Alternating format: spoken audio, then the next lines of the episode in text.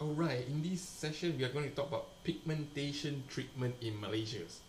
And so what are the common types of pigmentation you may ask? Okay, so what is pigmentation? Pigmentation is the coloring of your skin. It is a skin condition where patches of the skin turn into darker shades of color due to excessive presence of melanin found on skin surface.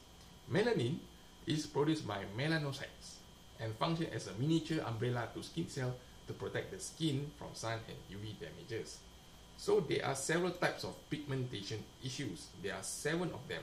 So there are freckles, melasma, post-inflammatory hyperpigmentation, age spots or liver spots, and post-acne pigmentation, and lastly the sunburn pigmentation. So we'll be covering the general information on all these seven pigmentation issues.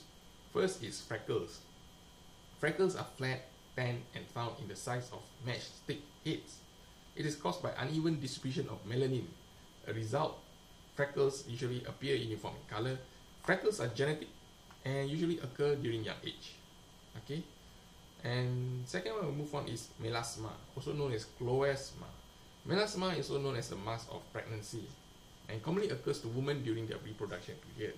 It usually affects female because of the presence of female, female hormones such as estrogen, progesterone, and melanocyte stimulating hormone. Only one out of 20 men are affected. Okay, there are three types of melasma epidermal, dermal, and mixed. Third is the post inflammatory hyperpigmentation or PIH. PIH develops through inflamed wounds. When a wound causes inflammation, keratinocytes will produce melanin excessively resulting in skin discoloration on the wounded area. Um, PIH condition may be aggravated by chemical peels, laser treatment, and IPL. Age spot, liver spots. Age spots tend to develop after the age of 40, okay, which indicates that the skin has entered its aging period. When skin ages and further exposed to environmental damages, melanocytes consistently produce melanin to protect the skin.